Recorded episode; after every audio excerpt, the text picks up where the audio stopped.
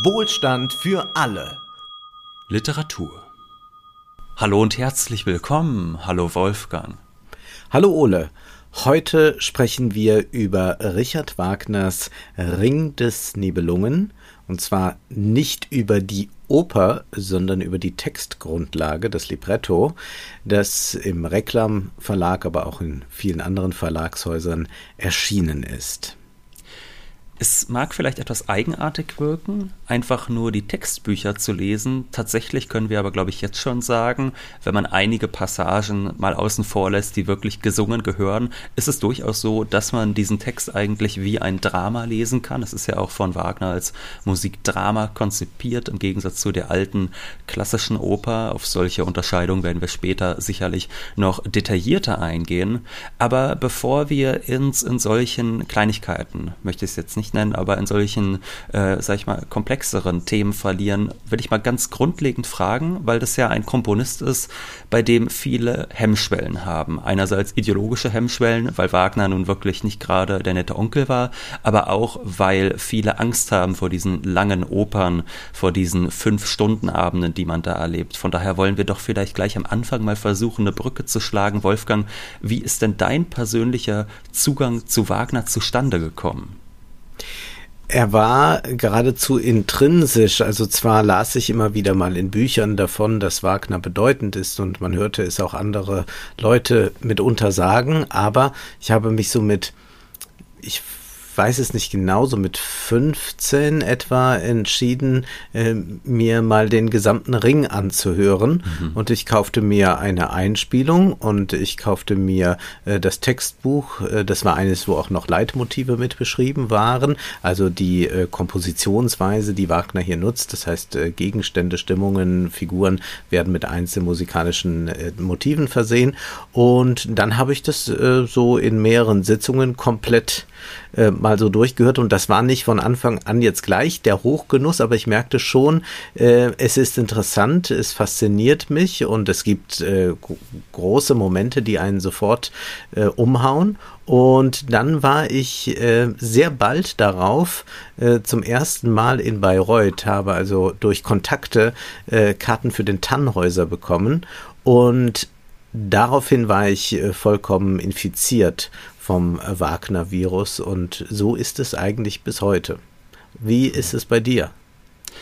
Ja, ich äh, habe tatsächlich, als ich noch sehr jung war, also vielleicht 12, 13 oder so, äh, hat mein Vater mich mal mitgenommen zum Holländer, zum Fliegenden Holländer. Das ist ja eigentlich die äh, einsteigerfreundlichste Wagner-Oper oder ich würde auch sagen, darüber hinaus ist es eigentlich eine der einsteigerfreundlichsten Opern schlechthin, weil sie gefällig ist, weil sie nicht so lang ist, äh, weil sie eine interessante Geschichte hat, die relativ eingängig und leicht erzählt ist. Äh, und das war das erste Mal, dass ich mit Wagner Kontakt hatte und ein paar paar Jahre später habe ich dann eigentlich das Interesse erst richtig gefasst, als ich so kurz davor war, die Schule zu verlassen. Äh, ich bin ja, wie du weißt, ein recht früher Zuschauer der Filmanalyse gewesen und du hast ja mal, als du über Pulp Fiction gesprochen hast, über deinen Wagner-Fanatismus äh, gesprochen. Ja, da hast ja. du den äh, Goldkoffer mit dem Rheingold verglichen. Und ich glaube, das war tatsächlich ein entscheidender Punkt, warum ich dann relativ früh auf Wagner gestoßen bin. Und ich war dann auch sofort Feuer und Flamme. Und ich finde auch persönlich nicht, dass es so ein wahnsinnig schwer zugänglicher Künstler ist. Also oftmals haben ja Leute riesige Hemmschwellen. Und ich möchte hier einmal schon ein Zitat vorlesen äh, aus einem Buch, das wir nachher wahrscheinlich noch kritisieren werden, aber dieses Zitat fand ich doch sehr schön, nämlich von äh, George Bernard Shaw, der hat äh, ein Wagner-Brevier geschrieben, oftmals auch bekannt unter dem Titel Der ideale Wagnerianer, und da schreibt er, meine zweite Ermutigung wendet sich an bescheidene Bürgersleute, die glauben, ihre mangelhafte musikalische Vorbildung mache sie ungeeignet, den Ring mit Genuss zu erleben. Sie mögen schleunigst und vertrauensvoll all, solle, all solche Befürchtungen fallen lassen. Wenn der Klang von Musik nur irgendwie Macht hat, sie zu ergreifen, werden sie entdecken, dass Wagner darüber hinaus keine Anforderungen stellt. Und ich mhm. finde persönlich, dass da sehr viel dran ist. Ich finde, man kann Wagner hören, insbesondere wenn man anfängt, sich die Vorspiele zu den einzelnen Opern anzuhören, dann hat man ja schon, äh, also die gehen ja, wenn auch im Falle des Rings nicht unbedingt, aber bei vielen Wagner-Opern gehen ja die Vorspiele Vorspiele mal 10, 15 Minuten.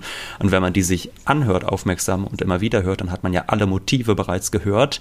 Äh, die sind da ja auch, sage ich mal, auf sehr zugängliche Weise eingebaut in diese Vorspiele. Und ich finde, wenn man das zum Beispiel macht und sich dann, nachdem man äh, die Motive eigentlich schon kennt, den Opern widmet und dann auch dem Inhaltlichen widmet, dann hat man eigentlich einen guten Zugang zu Wagner.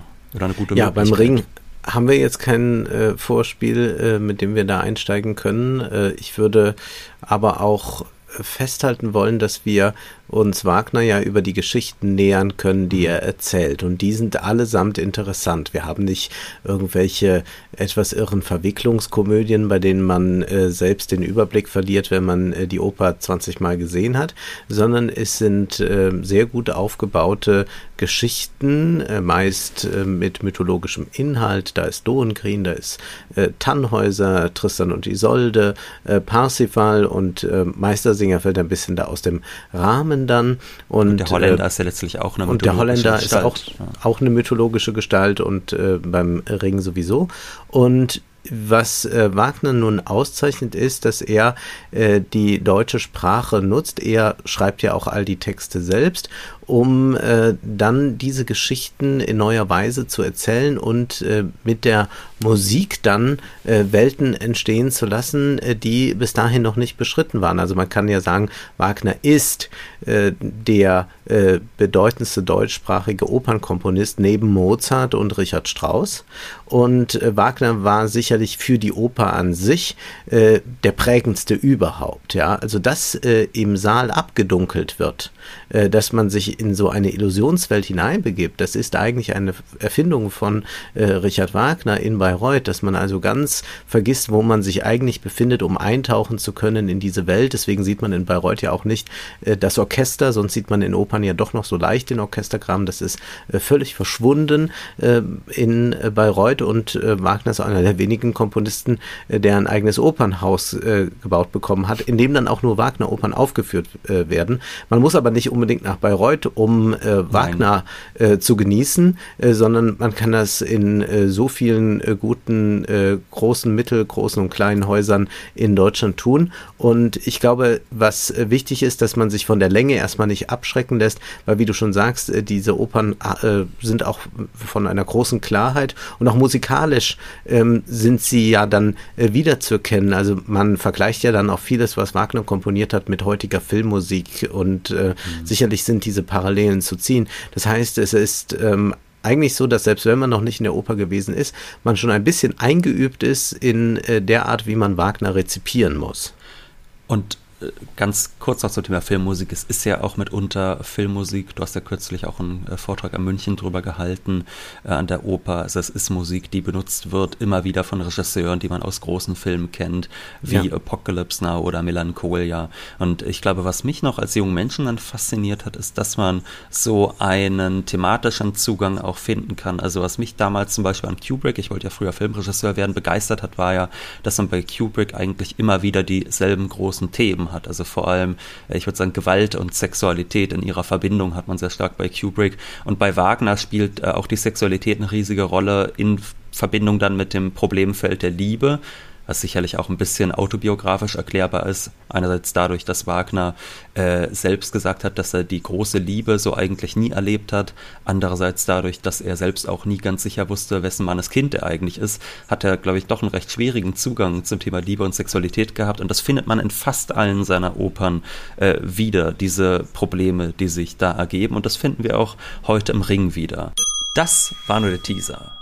Wenn ihr mehr hören wollt, könnt ihr uns unterstützen via Steady und Patreon. Dort ist die gesamte Folge von WFA Literatur zu hören.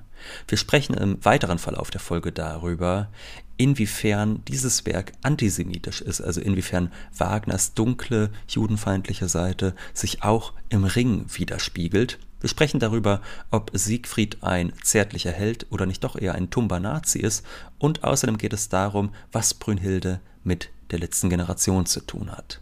Vielen Dank für eure Unterstützung.